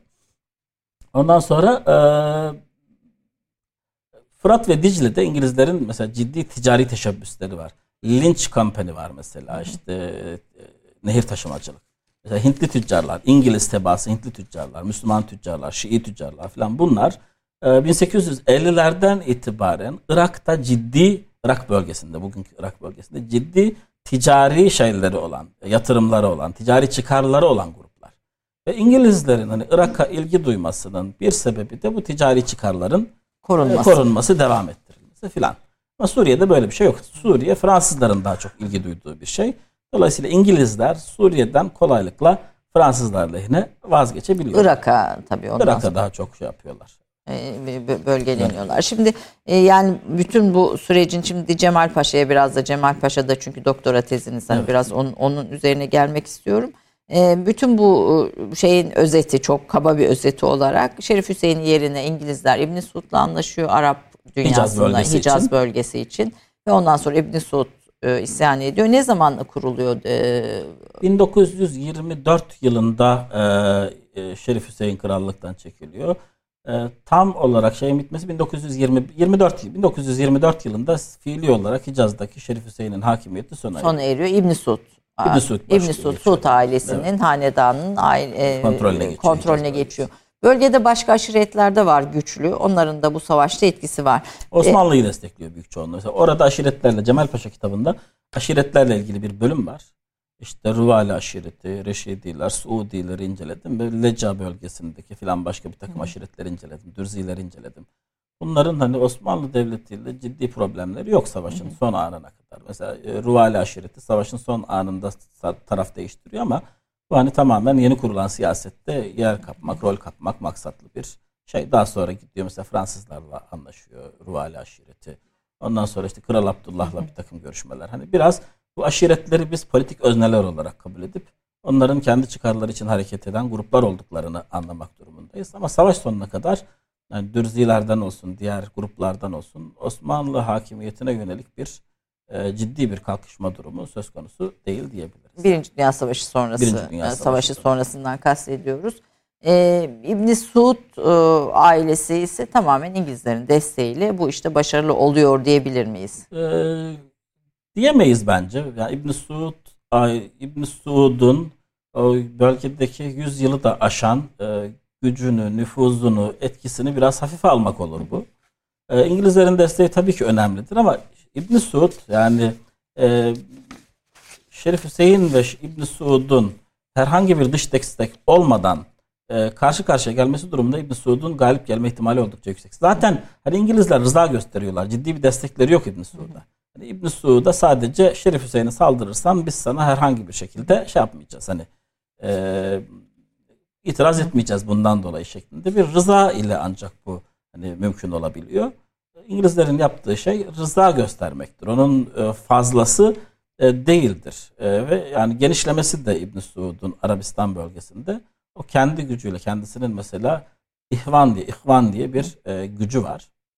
Bunlar işte Vahabi aşiretler. Yani e, çok inanmış Selefi Vahabi grupları. E, bu grupların o savaş motivasyonunu e, şey e, İbn Suud çok e, güzel motive ediyor, kullanıyor ve bütün Arabistan'a hakimiyetini e, yaymakta bunlardan istifade ediyor. Daha sonra da bunları işte e, bir şekilde tasfiye ediyor. O uzun ve detaylı bir süreç. E, bu şekilde hani yayıldığını söyleyebiliriz Suudilerin. Yani be, be, Suudi Arabistan'ın kurulma hikayesi de ayrı bir hikaye. O, bu, evet, e, şey bu, bu bahiste ayrı bir hikaye. Ee, siz 1918'e kadar olgunlaşmış Arap milliyetçi düşüncesi teşekkül etmemiştir diyorsunuz. Yani Arap milliyetçiliği akımı daha sonra e, ortaya e, çıktığını e, söylüyorsunuz. E, daha sonra Ürdün Kralı Abdullah neden isyan etti diye bir e, şey yine aynı gene o da İslam e, gerekçesini e, gösteriyor. Arap gözüyle Osmanlı nasıl o dönemde biraz ona da çok evet, kısa. Yani böyle bir hatırat serisi var. Onu da belki zikretmekte fayda var. E, Türkçe'de e, ki hani birincil Arapça Arap kaynağı anlamında en herhalde kaliteli, en e, tercümesi güzel, hani erişiminde sıkıntı olmayan, kullanmakta hani ya da okumakta herhangi bir hani belki de şey olmayacak hani e, problem olmayacak kaynak olarak bu Arap gözüyle Osmanlı serisini söyleyebiliriz. Şekip Arslan'ın hatıraları, Kral Abdullah'ın biz Osmanlı'ya neden isyan ettik şeklindeki hatıraları, ondan sonra Muhammed Kürdali'nin hatıraları, yani, çok sayıda hatırat bu şekilde bu, Bunlara baktığımızda böyle bir Osmanlı güzellemesi olmadığını... E... Güzellemesi olmadığı gibi bir Osmanlı şeyi de yok. Aşırı bir Osmanlı düşmanlığı, Osmanlı... Abdullah'ta belki bir... Abdullah'ın bile dili şeydir hani kendini meşrulaştırmaya yönelik bir şey vardır. Kendi belki de isyan etme gerekçesini başlık o anlamıyla şeydir hani biraz orijinal ismi biz Osmanlı'ya neden isyan ettik değil hatıralarım şeklindedir. Ama Türkçe'ye çevrilirken satış kaygılarıyla belki de biraz Öyle. böyle bir başlık konuldu ama içerik tam olarak aslında biz Osmanlı'ya neden isyan ettik ee, şeyini temasını işte Temasını yani kendi işte. pozisyonunu meşrulaştırmaya e, İslam'ı kullanıyor da orada tabii. işte bir Arap milliyetçisi Hı-hı. imajı çiziliyor. Yani biz Arapları kurtarmak için Araplar adına Araplar 1950'li yıllar 51 yılında yazılıyor bu hatırat. Pardon 1945'ten sonra yani zaman içerisinde yazılan bir hatırat. Ee, ve hani 1916 yılında olmuş bir hadiseyi 1945 yılında o isyanın lideri anlatırsa 1916 yılında olduğu gibi anlatmaz. Aradan bir 30 sene geçmiş. Orada işte Suriye kurulmuş, Irak kurulmuş, işte ne bileyim e, Yahudi kolonizasyonu devlet İsrail'de. olacak aşamaya gelmiş İsrail devleti vesaire. Bu dünyadan yazıyor aslında hatıratı.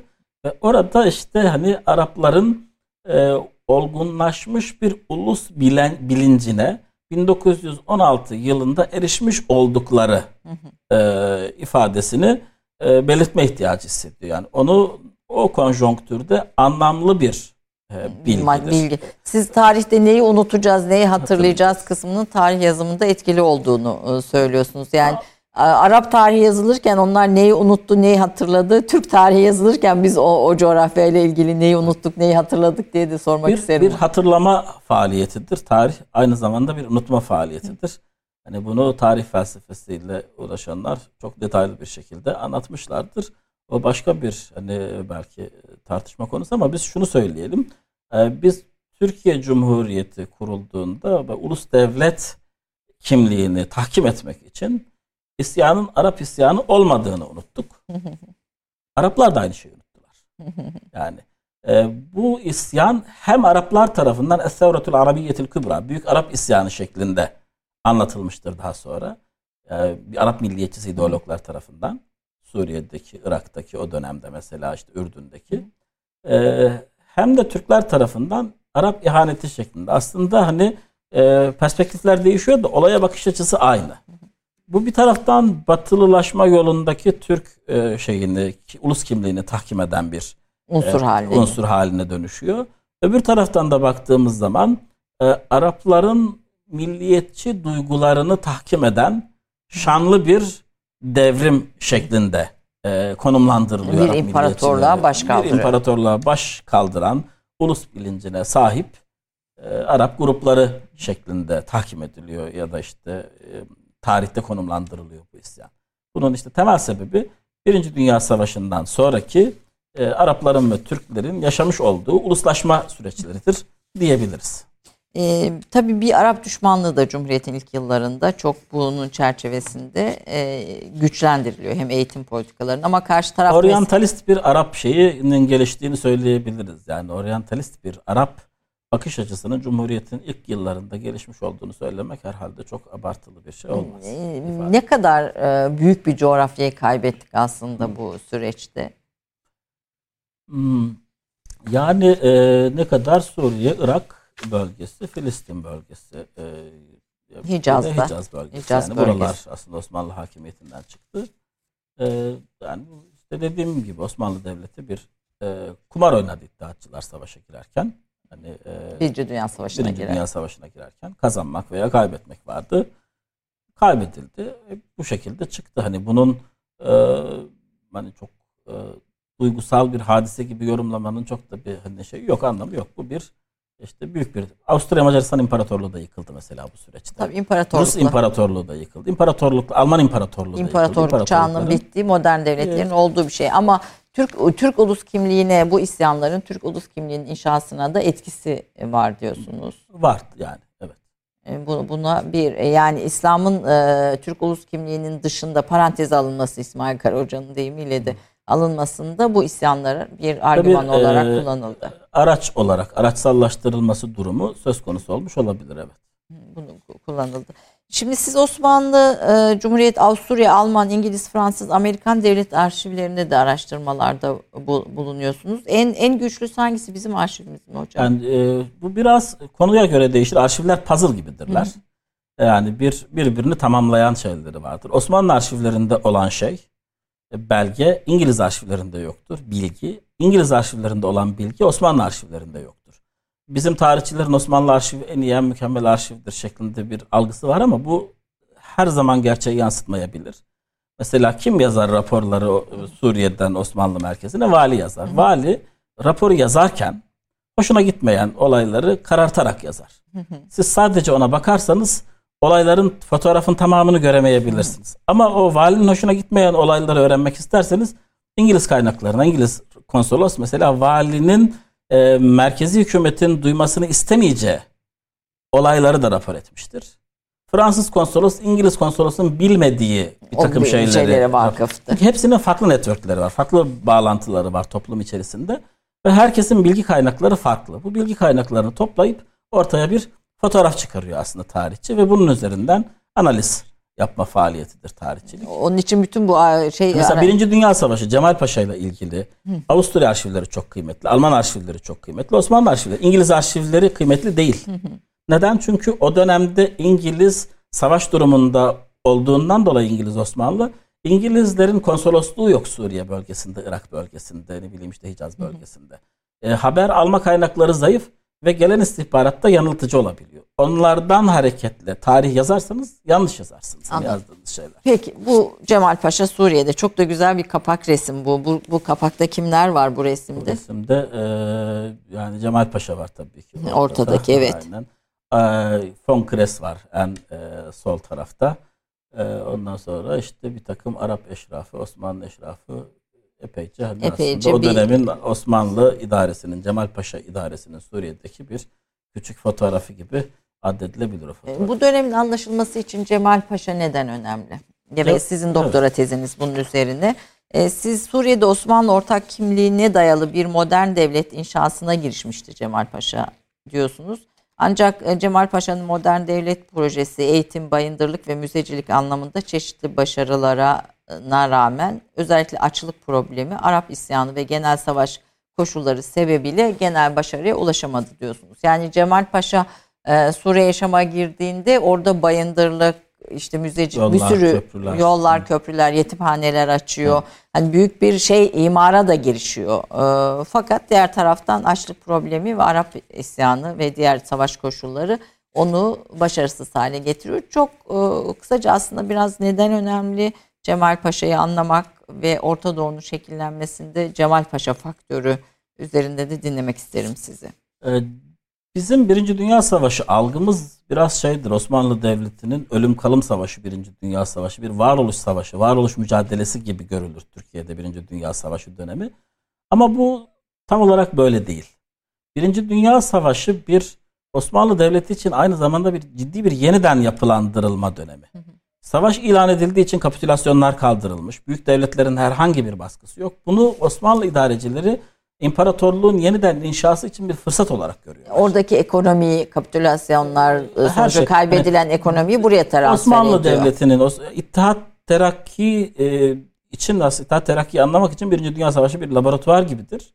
E, ve Suriye'de bu anlamda çok önemlidir. Yani Cemal Paşa da İttihat Terakki'nin en önemli üç liderinden birisidir. Evet e, ve olağanüstü yetkilere Suriye'nin taçsız kralı şeklinde tanımlıyor. Hem Ali Fuat Erden hem de von Kress yani oradaki en üst düzey Alman yetkililerden, Alman e, subaylardan birisi. Cemal Paşa'yı Suriye'de, Suriye'de dediğim dedik birisidir Cemal Paşa. Hani çok e, üst düzey bir otoriteyle oraya gönderilmiş. Herhangi bir şekilde hani Talat Paşa'nın ve Enver Paşa'nın dahi nüfuz etmesinin mümkün olmadığı bir e, idare Karakter. kurmuştur. Mutlak bir otoriter idare kurmuştur Cemal Paşa Suriye'de. E, ve burada bir modernleşme projesine girişiyor. Ne yapıyor mesela? Hani 1914 e, yılına, 15 yılına geldiğimizde olgunlaşmaya başlamış milliyetçilik hareketleri var. İşte Siyonizm bunlardan birisidir mesela. İşte ne bileyim Arap milliyetçiliği bunlardan birisidir. Hristiyan grupların ne bileyim Fransa ile olan ilişkileri, onların işte Arap milliyetçiliği vesaire. Onların otonom statüsü bunlardan birisidir. Cemal Paşa bu e, işte ikincil aidiyetlerin ortadan kaldırıldığı, devletin toplumu direkt kontrol ettiği bir yapı kurmak istiyor. Yani bu e, Suriye'nin toplumsal şartlarını çok da ciddiye almadan girişilmiş bir projedir. Onun için işte çok e, katastrofik sonuçları olmuştur belki de bugün bile hani Suriye'de, Lübnan'da tarihçiler veya işte entelektüeller, kamusal entelektüeller tarafından dile getirilen e, sonuçlar, idamlar, sürgünler, ondan sonra ne bileyim işte yargılamalar, baskı vesaire çok hani e, Cemal Paşa'nın oradaki idaresinin çok demokratik bir idare olduğunu ifade etmek çok zor değil. Ağaçlandırma dahil birçok şey Onları da yapıyor. Bir taraftan Tarım. yol e, inşa ediyor. Öbür taraftan ne bileyim işte köprüler, şehirlere caddeler açıyor modern modernleşme projesi çerçevesinde. Mesela Emevi eserlerini, Osmanlı eserlerini, Bizans eserlerini restore ettiriyor. Asar Atika özel bir askeri kuvvet kurduruyor mesela. Hollandalı bir danışman getirttiriyor bu e, eserlerin e, şey yapılması için, e, restore ettirilmesi için vesaire. E, dolayısıyla orada bir devlet inşa sürecine giriyor. Bu kitabın İngilizce orijinalinin başlığı War and State Formation. Yani savaş Burada, ve evet. e, devlet inşası. Suriye'de savaş ve devlet inşası. Yani Bu da yine şey, bir e, önemli bir yayın evi tarafından, yabancı yayın evi tarafından basılmış bir evet. kitap. E, Ratlıçay evet. tarafından. Hani orada mesela o devlet inşası süreçlerinin e, altını özellikle e, çizdim. Yani mesela Siyonistlerle İttihat Terakki arasındaki ilişki konusunda Türkiye'de bir kafa karışıklığı vardır. Hı. İşte Abdülhamit Siyonistlerle çok ciddi mü- mücadele etti. İttihatçılar geldiler. İşte Siyonistlerle e, Osmanlı Devleti'nin ilişkisinin tabiatı değişti. Bu doğru bir ifade değil. Cemal Paşa'ya baktığımız zaman bunu görürsünüz mesela. İşte bu Siyonist hareket memleket için cidden bir afet gibi raporları vardır. İşte Siyonist hareketin e, Filistin'deki işte sac ayaklarını etkisiz hale getirmek için, e, ortadan kaldırmak için sürgünler, ne bileyim işte oradaki kolonilerin devlet kontrolüne geçmesi filan gibi e, faaliyetleri olmuştur Cemal Paşa'nın. Mesela Arap milliyetçilerine de benzer davranmıştır. İşte ne bileyim e, oradaki aslında bütün gruplara Cemal Paşa'nın benzer bir perspektiften devletin otoritesini e, aracılara aracılara e, şey bırakmayacak şekilde, mahal bırakmayacak şekilde inşa etmek şeklinde bir perspektifinin olduğunu görüyoruz. Bu tabii ki hani çok e, gaddarca tırnak içinde ifade etmek gerekirse işleyen bir süreç. 21 Arap milliyetçisinin idam edildiği. Bu mesela çok işlenen bir şey Arap dünyasında aynen, çok konuşulan hala bugün bir şey. E, 2000 ailenin önde gelen Arap Arap eşrafın e, Suriye'den Anadolu'ya işte Suriye. Çorum, Sivas, Bursa, Ankara çeşitli yerlere e, sürülmüş olduklarını görüyoruz. E, ciddi bir orada aslında toplumsal mühendislik faaliyetine girişiyor Cemal Paşa. Ne kadar Cemal Paşa'nın? 3 sene kaldı. 3 sene. Yani bütün bu 3 senede mi bütün bunlar? Bütün bunlar.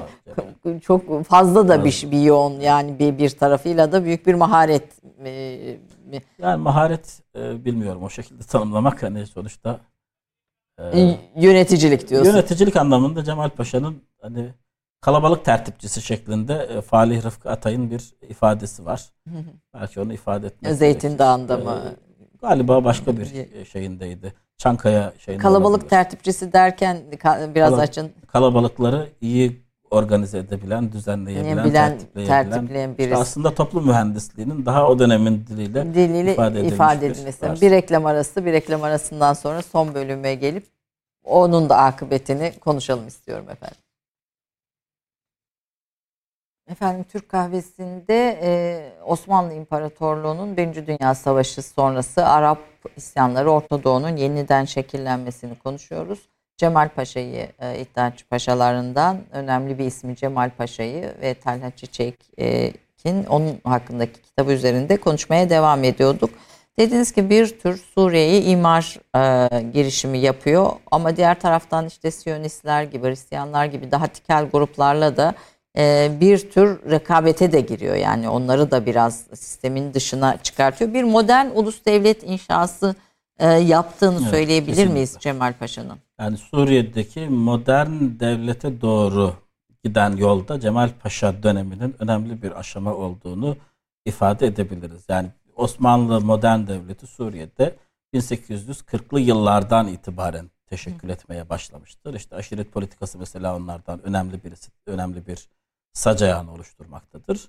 Ee, ama bu modern devlet sürekli yeniden inşa edilen bir şey olduğu için hani e, bu inşa süreci bir kere inşa ettik bitti şeklinde bir şey olmadığı için Cemal Paşa'nın Suriye'de yaptıklarının bu modern devlet inşası anlamında önemli bir e, dönüm noktası olduğunu ifade edebiliriz. Yani yaptığı demir yolları, ondan sonra işte normal karayolları, telgraf hatlarıdır, ondan sonra altyapı hizmetleridir. Bunlar modern devletin çok önemli altyapısal sac ayaklarıdır. Hani e, şehirlerin birbirine düzgün bağlanmadığı, e, ya iyi bağlanmış bir şekilde organize edilmediği bir e, coğrafyada siz modern bir devlet kuramazsınız. İyi işleyen bir modern devlet kuramazsınız. İsyan çıktığında mesela asker gönderemezsiniz. Vergi toplamak için vergi memuru gönderemezsiniz ne bileyim işte şehirler arasındaki ticaret yeterli canlılığa, arzu edilen erişemez. canlılığa erişemez. Dünya ile bağlantısı arzu edilen düzeyde olmaz.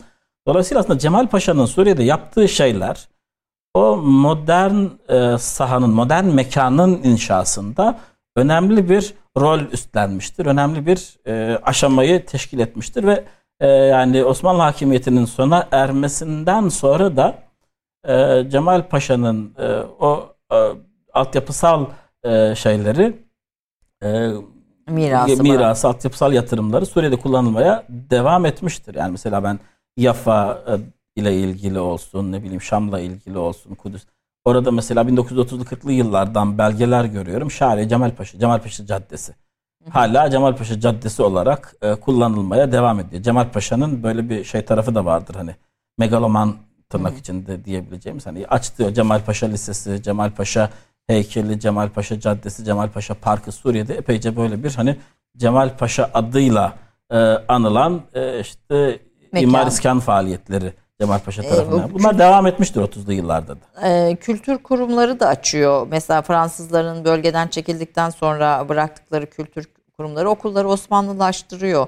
Selahattin ee, Eyyubi Külliyesi var mesela. Selahattin Eyyubi Külliyesi onun döneminde. E, onun döneminde kuruluyor. Cemal Paşa'nın bir teşebbüsü ve Fransız e, okulundan e, dönüştürülerek yapılıyor. E, bir modernizasyon projesini de savaş koşulları içinde e, bir hayli ortaya çıkartıyor. Ortaya Fakat tabii bu daha sonra Arap isyancıların, aşiretlerin önemli isimlerini aslında bu ağaçları filan e, telgraf direklerini bunu yapmak için astı diye bir negatif hmm. Arap söylemi de coğrafyada e, şey bu bu asmak için bunları yaptı söylemi de bu coğrafyada yaygın. Peki Suriye'de sonra Cemal Paşa ve Osmanlı aleyhine ders kitaplarında neler yazıldı? Onların gözünde ne var? Evet nasıl? yani nasıl ki bizim ders kitaplarımızda ders kitaplarımıza bu o, Arap isyanı hadisesinin e, Şerif Hüseyin isyanı hadisesinin Arap isyanı olarak girmesi 1920'li yılların ortalarından itibaren söz konusu olmuşsa Arap dünyasında da benzer bir şey oluyor. Yani e, bu uluslaşma sürecinde Cemal Paşa aslında Arap milliyetçilerine altın tepside bir tarih armağanı sunuyor. sunuyor. Cemal Paşa'nın yaptıklarının hani işte bir e, Osmanlı dönemini ötekileştirmek, ulus aidiyetini tahkim etmek için e, gayet hani efektif, verimli bir şekilde kullanıldığını Arap milliyetçileri tarafından gerek yazmış oldukları hatıratlarda, gerek gazetelerde çıkan yazılarda, gerek ders kitaplarında filan e, gözlemleyebiliyoruz. Hani burada işte bu e, olayların daha sonradan yeniden okunması ve konjonktürün buna uygun olması. Hani Osmanlı hakimiyeti sona ermemiş olsaydı mesela, hı hı. E, Osmanlı idaresi orada devam etmiş olsaydı, Cemal Paşa'nın Suriye'de yaptıkları bu şekilde mi hala Suriye'de algılanmaya devam ederdi ya da algılanmış olurdu? Bu şekilde mi formüle edilirdi insanların e, zihinlerinde bu durum? E, bundan çok emin değilim. E, siz bazı bugün Suriye'deki sokak caddelerde Cemal Paşa'nın aslı e, Arap isyancıların isimlerinin verildiğini söylüyorsunuz. Hala öyle mi bilmiyorum ama hani eskiden yani bu savaş 2011 öncesinde Şam'daki birçok caddenin ismi işte Abdülhamit Zöhravi, Şükrü El Aseri, e, ne bileyim işte e, El Azımlardan filan e, Cezayir'i ailesinden Ömer El Cezayir'i bu asılan kişilerin isimlerinin e, verildiğini ve bu isimlerin verilmesinin sebebinin de işte aslında milliyetçilik ideolojisini toplumsallaştırmak, mekansallaştırmak şeklinde e, düşünülmesi pekala mümkün. E, Cemal Paşa'nın Suriye'deki sonu ne oluyor? Cemal Paşa'nın Suriye'deki sonu biraz Kudüs'ün e, kaybedilmesi getiriyor diyebiliriz. Yani Cemal Paşa'nın e, otoritesi merkezi hükümet tarafından bile tartışılamıyor. Yani o kadar güçlü bir otoritesi var ki Enver Paşa'nın ve Talat Paşa'nın dahi müdahale edemediği bir kendisine alan inşa ediyor Suriye'de. Fakat Kudüs'ün e, kaybedilmesine müteakip bu Şekip Aslan'ın hatıraları bu açıdan çok değerlidir. Çok önemli bilgiler verir orada. E, İttihatçı bir Osmanlı Arap İttihatçı bir Arap aydınının hatıraları şeklinde klasik yayınlarından Arap gözüyle Osmanlı serisinden çevrilmiştir. Orada mesela e, Kudüs'ün kaybedilmesiyle birlikte artık hani kendilerinin Cemal Paşa aleyhinde İstanbul'da daha rahat konuşabildiklerini, Cemal Paşa'nın hani oradaki yaptıklarının yanlış olduğunu daha kolay anlatabildiklerini İstanbul'da filan ifade ediyor. E bu süreç içerisinde işte Almanlar Yıldırım orduları e, zaten hani Yıldırım ordularının e, Kudüs'ün kaybedilmesinden önce şey yapılmasıyla e, teşekkül edilmesiyle birlikte bir şey oluyor. Hani Cemal Paşa'nın otoritesinde bir azalma oluyor. Ama Cemal Paşa orada hala güçlü bir figür olarak var olmaya devam ediyor. Kudüs'ün kaybedilmesinden sonra Cemal Paşa artık kendisi de hani orada durmak istemiyor. Çünkü ordu komutanlığı elinden alınmış. Daha çok sivil işlere bakan bir paşa olarak orada bulunuyor. Ee, o hani Almanların ve Osmanlı Genel Karargahı'nın, Osmanlı e, Genel Kurmayı'nın e, anlaşmasıyla aslında Cemal Paşa'nın Suriye'deki hakimiyetinin sona erdirildiğini görüyoruz. Sonrasında işte e, Falkenhayn Cemal Paşa'nın yerine geçiyor. Ordu komutanı olarak Alman komutan. Ondan sonra bu meşhur Liman von Sanders Suriye ordularına e, komutan olarak atanıyor. Cemal Paşa'nın sivil işlerinde Mersinli Cemal Paşa ve Suriye valisi derut ediyorlar ve bu şekilde İstanbul'a Harbi Bahriye Nazırı olarak dönüyor Cemal Paşa. Oradaki e, şey peki Kral 1. Abdullah'ın e, Filistinli tarafından öldürülmesi var. Onların evet. sonu da enteresan. Yani Şerif Hüseyin'in evet, Şerif Hüseyin e, Faysal hastalanarak hani bildiğim kadarıyla ölüyor. 1. Faysal Şerif Hüseyin'in oğulları. E, birinci Abdullah da bir Filistinli tarafından öldürülüyor. 1932 yılında dediğiniz gibi bir hastalık neticesinde vefat ediyor kral, birinci, Irak kralı 1. Faysal. Ee, 1958'e kadar hanedanı fakat Irak'ta e, Sürüyor. Haşimi krallığı olarak devam ediyor. Ee, Ürdün'de hala Haşimi krallığı, hala Abdullah'ın e, tor, Abdullah'ın torunudur. Ee, büyük küçük torunudur yani. Babası Abdullah'ın torunu oluyor. Şu anki kral Abdullah'ın. Ee, bunlar e, yani e, Abdullah'ın e, şöyle bir e, hikayesi var aslında. Yani başından itibaren e, İngilizlerle arası iyi. Yani, yani şu şekilde e, Abdullah'ın Ürdün'e gitme sebebi hikaye biraz ilginç. E, Faysal'ın krallığı, Suriye'deki krallığı Fransızlar tarafından sona erdirilince Ürdün'deki aşiretleri organize edip Fransızlara karşı savaşmak için Ürdün'e gidiyor.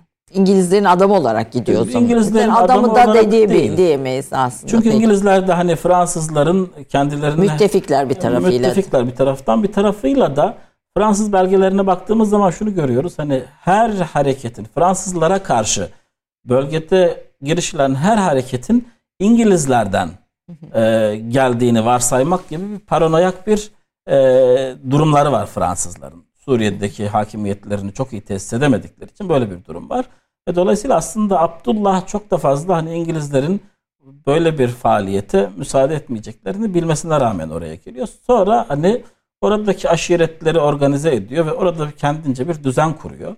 Ve bu düzen kurma faaliyetinin İngilizlerin gözüne çarptığını görüyoruz. Yani İngiliz, orası İngilizler için problemli bir bölge. Ürdün bölgesi. İşte Faysal'ın krallığı sona er, ermiş. Fransızlar gelmişler. Fakat e, orada bir düzen kurulamamış. Hani Faysal orayı bir şekilde kontrol ediyordu ama Faysal'dan sonra bir vakum e, durumu söz konusuydu orada. Abdullah orada bir kontrol sağlıyor. Ve İngilizler e, Abdullah'ı daha sonra bir e, payeyle yani Ürdün emiri olarak tanınıyor, tanıyorlar. Hı hı. Ve bu şekilde aslında Ürdün devleti kurulmuş oluyor. Hı hı. Abdullah 1946 yılına veya 47 idi tam hatırlamıyorum şu anda tarihini. Ürdün emiri olarak daha sonra da Ürdün kralı olarak Ürdün'de şey yapıyor, e, faaliyet yürütüyor. Yani Ürdün'de e, idarecilik yapıyor diyelim. E, Haşimi krallığını ve diğer krallıkların mesela Kavalalı Mehmet Ali Paşa Hanedanı'nın sonunu getiren hadise Filistin'deki yaşananlardır aslında. İsrail devletinin kurulmasıdır. Ve bu devletin kurulmasına karşı bu krallıkların hiçbir şey yapamamasıdır. 1948 yılında devlet kuruluyor mesela İsrail devleti. 1949 yılında Suriye'de darbe oluyor ve o yani ta Osmanlı döneminin başından itibaren Suriye siyasetinde güç ve nüfus sahibi olan eşraf, Suriye eşrafının tasfiye edildiğini görüyoruz. Suriye'de bir krallık olmadığı için krallık e, yerine bu eşrafın yönettiği bir e, yönetim sisteminin tasfiye edildiğini ordu tarafından görüyoruz. Daha sonra işte Irak'ta, e, Mısır'da darbe oluyor. E, Kavalalı Hanedanı'nın ortadan kaldırıldığını görüyoruz. E, daha sonra Irak'ta darbe oluyor ve Faysal Hanedanı'nın, Haşimi Hanedanı'nın yıkıldığını görüyoruz. Ürdün bunun tek istisnası. Ürdün'de de bir takım şeyler, kalkışmalar, girişimler oluyor ama çok da bir yani başarı sağladığını söyleyemeyiz. Ürdün'deki faaliyetlerin. Abdullah'ın öldürülmesi de aslında o silsilenin bir devamı. Hani Filistin'indeki Filistin'de yaşanan işte olaylara etkin, efektif bir tepki gösterememenin oluşturduğu toplumsal tepki neticesinde Abdullah öldürülüyor. Ve bu krallıklar dönemi de Orta Doğu'da bu şekilde kapanıyor. Aslında şunu ifade edebiliriz. Hani bu krallıkların ortadan kalkması Osmanlı devrinin kapanması oluyor.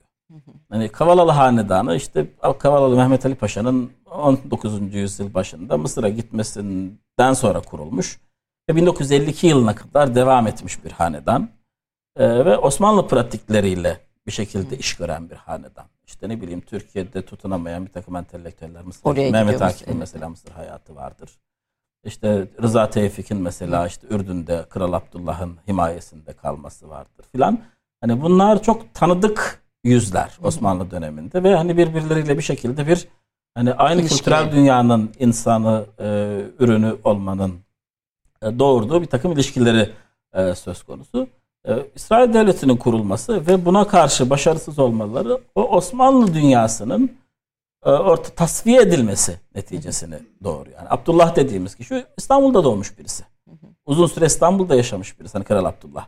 Faysal aynı şekilde. Hani bunlar o Osmanlı e, siyaset dünyasının, Osmanlı kültür dünyasının ürünü olarak ortaya, e, ortaya çıkan e, figürler ve aslında Osmanlı'nın tasfiyesi tam anlamıyla aslında ikinci, dünya, bu, ikinci Dünya Savaşı sonrasında. İkinci Dünya yani bu hanedanların tasfiyesiyle hanedancıkların diyelim aslında bir bir anlamda tasfiyesiyle ikinci Dünya Savaşı sonunda asıl Osmanlı bitiyor. Bitiyor. Doğru doğru doğru. doğru. Aynen. Mesela 1960 darbesi de Türkiye'de belki e, bir e, hani dönüm noktası olabilir bu açıdan. Çünkü Celal Bayar olsun, Adnan Menderes olsun bunlar aslında Osmanlı. Celal Bayar 1987'de mesela kendisiyle e, mülakat yapıldığını ve itaatçıyım diyor. İtaatçıydım demiyor. Yani hmm. hala aslında o reflekslerle hareket ettiğini 1987'de bile ifade e, yani ediyor 1960 darbesinin aslında Osmanlı bir tür Osmanlı'nın finali ve finali, e, finali ve itaatçılığın yani Orta başlayan sürecin hani küresel bir perspektifle geniş bir bakış açısıyla bakarsak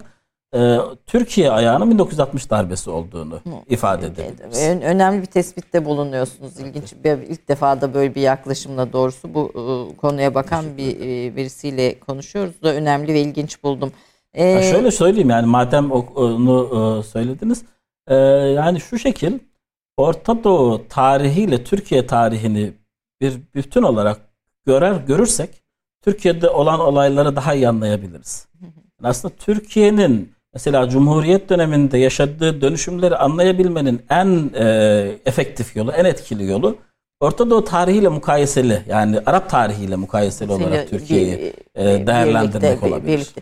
Peki bu 52'lerde 50'lerdeki Nasırcılık işte Büyük İsrail'e meydan okuma bir Arap milliyetçiliği, Bağız milliyetçiliği bir, bir diğer taraftan Rusya'nın etkisi tabii e, Irak ve e, Suriye e, evet. Özelinde baktığımızda da bir de bu çerçevede bir Arap milliyetçiliğinin 50 sonrasına ve bugüne olan uzantılarına da böyle bir kısa bir e, gezinti yapalım evet, diyeceğim. Anlamaya çalışalım. Şöyle o Arap milliyetçiliğinin doğuş evresini belki 1908 sonrası diyebiliriz ama çok hani e, toplumsallaşmış bir hareketten bahsedemeyiz 1920'lere kadar. Yani bu takım, Rumeli'de, Balkanlar'da, Yunanistan'da gördüğümüz isyanlar kadar hiç, bile bir öyle isyan göremiyoruz Arap yani dünyasında. Arap milliyetçiliği tamamen entelektüel bir harekettir. Hı hı. Arap milliyetçiliğinin silahlı tarafı hiçbir zaman olmamıştır mesela. Hı hı. Ee, yani Osmanlı döneminde en azından olmamıştır. Bir Fransız e, idaresi altında Suriye'de büyük bir isyan çıkıyor 1925 yılında. Hani o, o başka bir şey ama Osmanlı döneminde Arap milliyetçiliğinin kitleselleştiğini ifade etmek zordur. Bir entelektüel hareket olarak ancak var olabiliyor ve sınırlı hani entelektüel hareketin de boyutlarını çok abartmamak e, gerekir. Bir Osmanlıcı bir harekettir bakın Arap milliyetçisi hareketi. Yani Os Arap milliyetçiliği Osmanlı döneminde bağımsızlık talep eden bir hareket değildir. Osmanlı Devleti'ne dair kendilerinin bir reform vizyonu vardır. O reform vizyonunun gerçekleşmesi için siyaset yapan bir grup diyebiliriz yani Arap milliyetçileri, Arap milliyetçisi siyasetçileri, entelektüelleri.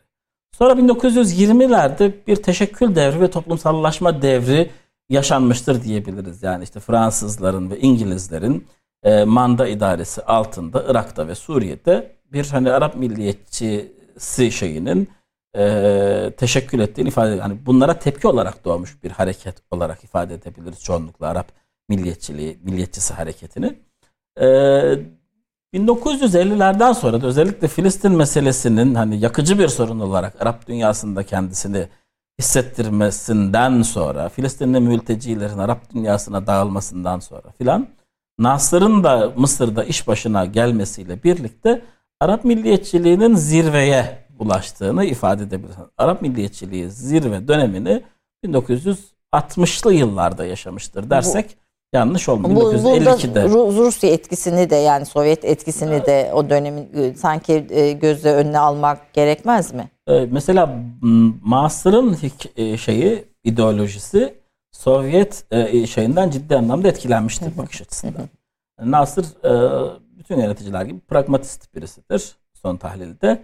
Hani önce Amerika'dan bir takım hani şeyler almaya çalışmıştır ama bu olmayınca Sovyetlere doğru dönmüştür ve e, hani kendi ideolojisini, na, nasırcılık ideolojisini e, şey yaparken yani artiküle ederken de e, Sovyet ve komünist düşüncelerden etkilenmiştir. Bas ideolojisi aynı şekilde Suriye'de ve Irak'ta bu e, Sovyet etkisine maruz kalmıştır vesaire. Ve dolayısıyla 1945'ten hani sonra öncesinde olmayan yeni bir şey olarak milliyetçilik ile işte sosyalizmin Orta Doğu'da bir nikahından belki bahsedebiliriz, ittifakından bahsedebiliriz. Bunun tezahürleri de Nasırcılık, Suriye bağışçılığı ve Irak bağışçılığı şeklinde kendini göstermiştir. Ee, bugün, bugüne peki geldiğimizde hocam bunların bugüne etkileri ve izleri neler? Şöyle ifade edeyim. Hani bugün Orta Doğu hala oluşum halinde. Hı hı.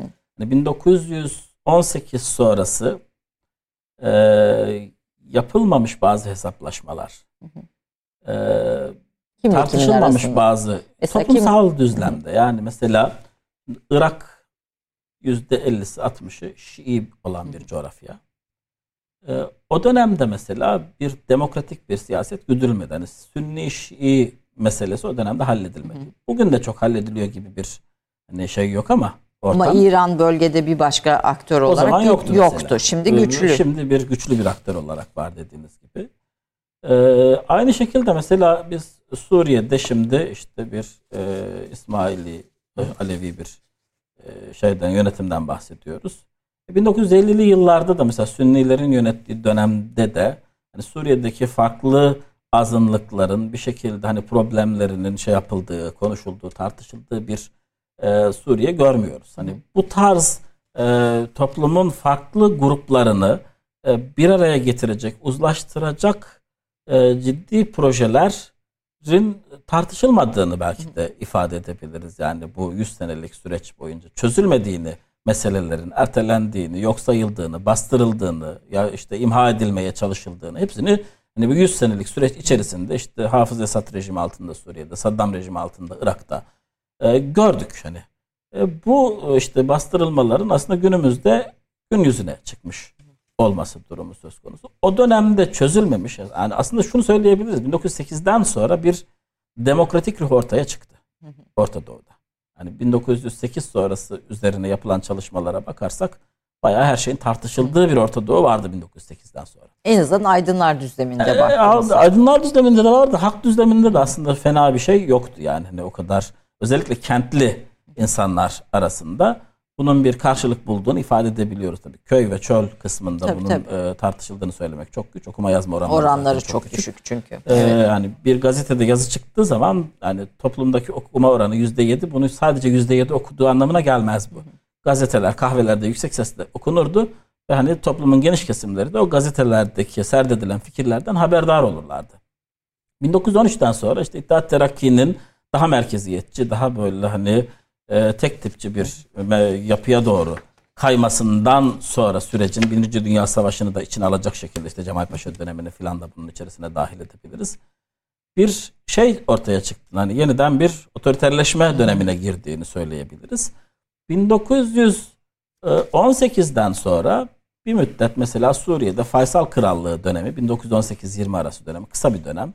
Her şeyin tartışıldığı bir dönem. Yani o dönemde mesela e, Faysal'ın e, kurduğu bir meclis var. O meclisin tartışma kayıtlarına filan baktığımız zaman hani kadın haklarından tutun da işte farklı etnisitelere, farklı gruplara, farklı dini aidiyetlere karşı nasıl yaklaşılması gerektiğine çok ince tartışmaların yapıldığını görüyoruz çeşitli siyasi entelektüel gruplar arasında. Bir, parantez olarak kadın Fransız hakları... mandası bunu tamamen kayıp ortadan kaldırıyor. Yani Irak'ta zaten hani o etnik çeşitliliğin çok şey olması hani nüfus dağılımlarının çok geniş olması bunun sıhhatli bir tartışmasını engelleyen bir e, aslında şey. Aslında bu değişimi imparatorluk gibi çok milletli bir toplum yapısından batıdaki gibi bir ulus devlet daha et, etnik e, etnik temizlik diyelim etnik e, etnik temelli bir temelli yapı, kurma. Ya, yapı kurmaya yönelik bir devlet modeline geçişin getirdiği sancıların bugün de 100 yıl sonra hala devam ettiğini söylüyorsunuz. Yani, yani geçmek zorunda mıdır mesela o da ayrı bir hani biz şöyle bir e, şeyimiz vardır itikadımız vardır hani entelektüeller olarak tarihçiler olarak falan hani ulus devlet tecrübesi yaşanmak zorunda olan bir tecrübedir. Etnik saflaşma e, bu işte 1920'lerde bir milletler cemiyeti fikrinin aslında dayattığı bir şeydir. E, ulus temelli, etnisite temelli e, siyasi yapıların örgütlenmesi. Hani böyle olmadan işleyen bir yapı kurulamaz mıydı? Mesela hani bu Bunu soruyu çok çok, muyuz çok bugün tartışıyor. 21. yüzyılın 21. başında? yüzyılda çok tartışılan mevzulardan birisi mesela şimdi Amazon yani dünyanın en büyük e, kitap satış sitesi.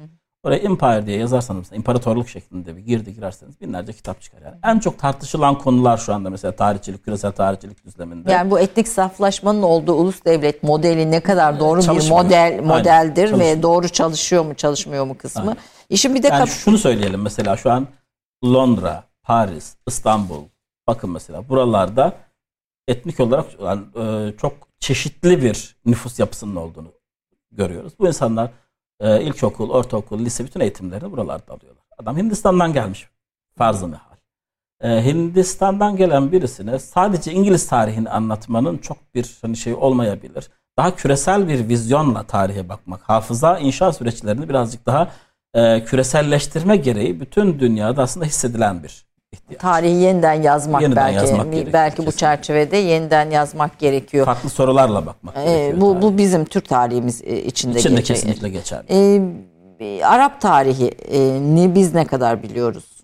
Türkler yani bir, bir taraftan Türk tarihini Araplar ne kadar hani bu anlamda biliyor. Biraz aslında bunu da konuşmak istiyorum. Bugüne biraz da geldiğimizde. Mesela bugün bu coğrafyada en önemli sorunun ne olduğunu, ne olacağını, en önemli sorun bölgesinin ne olacağını düşünüyorsunuz.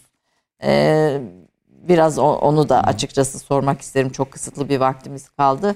Ve Bir de kitapta babanıza bir atıf var Hamdi Çiçek'e. Ee, bu Cemal Paşa Suriye'de kitabında Birinci Dünya Savaşı yıllarını babanıza atfetmişsiniz. Gördüğüm kadarıyla babanız hayatınızda e, önemli bir... İlkokul öğretmenimdir.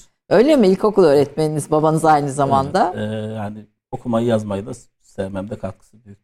E, Ve büyük de bir e, bilim insanı çıkartmış sonuçta bir yetiştirmiş. E, Teşekkür bu anlamda babalar da e, önemli. Buradan da saygılarımızı, sevgilerimizi gönderelim babanıza. E, bu bugün bu coğrafyaya baktığınızda yani geçmişten gelen üst üste yığılan sorunlar, çözülemeyen sorunlar, çözülemeyen sorunlar e, diplerden yüzeye çıkmış durumda bu yüzyıla geldiğimizde. E, en sorunlu alanların ne olduğunu, ne olacağını öngörüyorsunuz. Ee, en sorunlu alanlar e, yani bir kere şunu ifade etmek herhalde demokrasi. Bunu kesinlikle ifade etmek gerekir. Hani e, Orta Doğu'nun en büyük meselesi insanların birbirlerini olduğu gibi kabul etme problemi.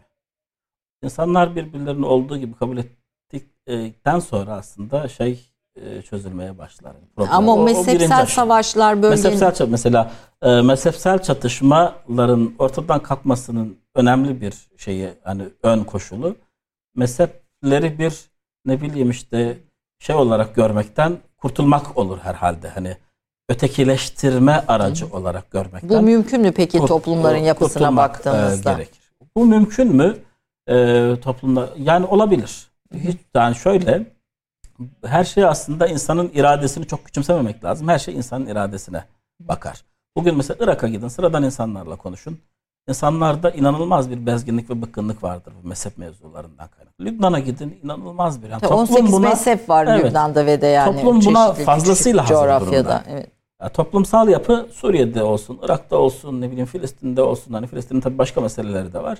Ee, toplumda sıradan hani hayata temas ettiğiniz zaman insanların bu konulardan fazlasıyla bıkmış olduğunu ve toplumsal düzlemde hani mezhep gerginliğinin bu kadar olmadığını görüyorsunuz.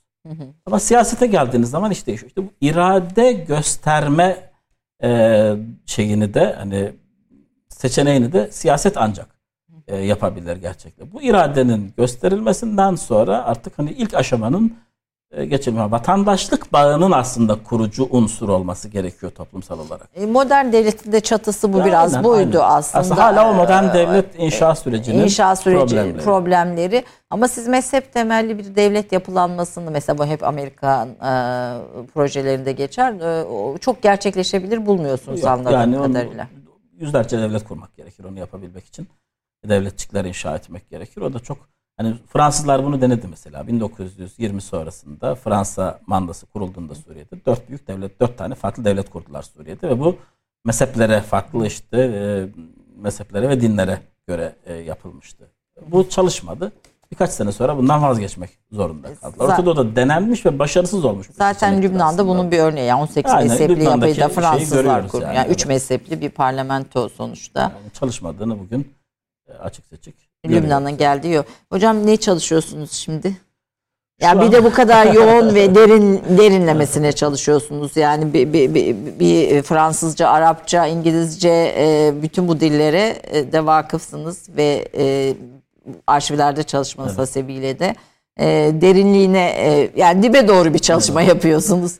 Şu şimdi an... bu bu çalışmaların içinde şimdi ne çalışıyorsunuz merak ettim. Teşekkür ediyorum. Ee, şu an e, yani 1870'lerden 1940'ların sonuna kadar Orta Doğu'da kapitalizmin etkisini biraz anlamaya çalışıyorum. Çok ilginç. Özellikle Arap taşrası dediğimiz coğrafyada hani Türkiye'den Urfa Mardin bölgesi ne bileyim işte e, Halep'ten e, bir takım Halep, Şam, Suriye'den. Halep, Şam bölgesi ve Musul, Bağdat bölgesi. Bunların hani 1870'ten 1945'e kadar olan hikayesini, Taşra'nın hikayesinin biraz kapitalizmle birlikte, nüfuz ile birlikte nasıl değiştiğini e, anlamaya. Yani tüketim e, toplumuna doğru gidişi. Mesela işte tarım ürünlerine, tarım e, tahıla, Hı. hayvancılığa, e, küresel piyasada olsun, bölgesel piyasada olsun talebin artmasıyla birlikte işte kırsal kesimde bir zenginleşme oluyor. Bu zenginleşmenin toplumsal hayatı nasıl etkilediğini zaman içerisinde filan bunu anlamaya çalışıyorum. Bunun mesela köy kent etkileşimini nasıl değiştirdiğini, köyle kenti birbirine nasıl bağlı ve bağımlı kıldığını. Tabii kentleşme Biraz olursa. sosyoloji, biraz iktisat, biraz antropolojiden istifade etmek suretiyle hani Osmanlı, İngiliz, Fransız, Alman, yani İngiliz arşivlerindeydim bu yaz epeyce çalıştım bu konuyu. Osmanlı arşivlerini de epeyce hani, e, derinlemesine inceledim sayılır. E, Arapça kaynakları da e, gazeteleri falan çok taradım ama biraz hani hala e, çok işi var Arapça kaynakların. Hani bir 6-7 sene sonra herhalde bu konuda 6-7 sonra. Hani bir bu, kitap bu kitapların o bu, kitap bu, mesela bu kaç 7 yılda sene, çıktı? 7 senede çıktı. 7 senede çıktı. Bu kitap 8 senede çıktı. Bu şu Arap aşiretlerini anlattığınız o, Orta Doğu'daki. O kitabı 2012'de başladım. 2020 yılında 7 sene. 7, müthiş 8, bir istikrarlı 8 çalışma odaklanarak Teşekkür müthiş ederim. bir istikrarlı çalışma. Ee, şimdi kapitalizm bekliyoruz bölgede kapitalizmi. Sizi e, tarihçi konuklarıma soruyorum. Ee, kahramanınız veya haininiz kim var mı sizin? Tarihte kahraman ve hain hani bunlar çok şey e, nasıl söyleyeyim e, sübjektif ifadeler. Hani tarihçi dediğiniz kişi kendisini tarihin dışına çıkarıp dışarıdan bakabilen kişidir. E, dolayısıyla hani kahraman veya hain gibi ifadeler tarihçinin çok lügatinde olan ifadeler. Benim lügatimde hani kahraman veya hain. hain yok. E, kişisel olarak sorarsanız belki hani onu özel sohbetimizde yani sempati duyduğunuz sempati duyduğumuz insanlar tabii ki vardır. Ee, ama hani bu tarz şeyleri çok tarihçi olarak düş, hiç, hiç düşünmedim. Hani benim kahramanım kimdir, hain kimdir? Öyle şey hiç düşünmedim. Ee, yani. Peki tarihçi olarak yani tarih yazımında örnek aldığınız, önemsediğiniz, değer verdiğiniz isimler var mı? Bununla da bitirelim önemli tarih yazımında evet e, e, benim hayatımda herhalde tarihçi olarak kimin etkisi şeydir hani kuvvetlidir diye yönlendirici en azından. E, Sabancı Üniversitesi tarih bölümündeki hocalarımdan belki Hakan Erdem mesela hani onun e, benim tarihçilik nosyonunu kazanmamdaki etkisi yani e, bizim de konumuz e, oldu. Müthiş de iyi bir çok, tarihçi. Çok şeydir. Özgün bir tarihçi. Aynen, kesinlikle. Ondan tarihçilik bağlamında çok istifade ettiğimi ifade edebilirim. Ee, yani kitaplardan belki bahsetmekte yani bazı kitaplar vardır. Hani insanın şeyinde şekillendiren, Tarih tarihe bakış açısını e, şekillendiren bir takım kitaplardan belki bahsedebiliriz. Ee, yani ilginç gelecek size el yazması bir şeydir. Hani e, hatırattır. Filistinli Hristiyan e, İsa İsa adındaki birisinin Cemal Paşa tarafından işte Ankara Beypazarı'na sürülüyor. Hı hı. Oradaki hani yazdıkları, çizdikleri o beni mesela çok etkilemişti. Yani o, o gündelik hayattan tarihe bakma, insan insanlaştırmak tarihi anlamında çok e, şeydir hani e, önemlidir.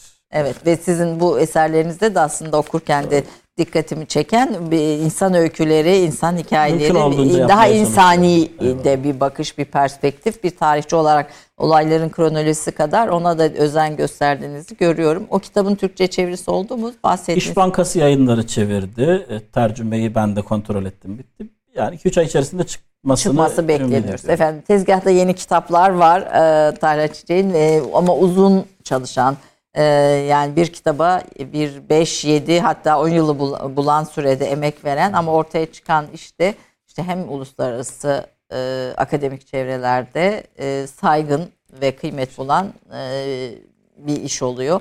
Çok çok teşekkür ediyorum. Lütfettiniz, geldiniz. Sizin gibi bir akademisyenle tanışmaktan da çok mutlu oldum. İzleyicilerimiz de eminim bu sohbetten çok e, faydalanmışlardır. E, kolaylıklar diliyorum. Çok teşekkür ben ediyorum. Ben de davetiniz tekrar. için çok teşekkür ediyorum. Sağ olun. Efendim Türk kahvesinden bugünlük bu kadar. Haftaya görüşmek üzere diyorum. Hoşçakalın.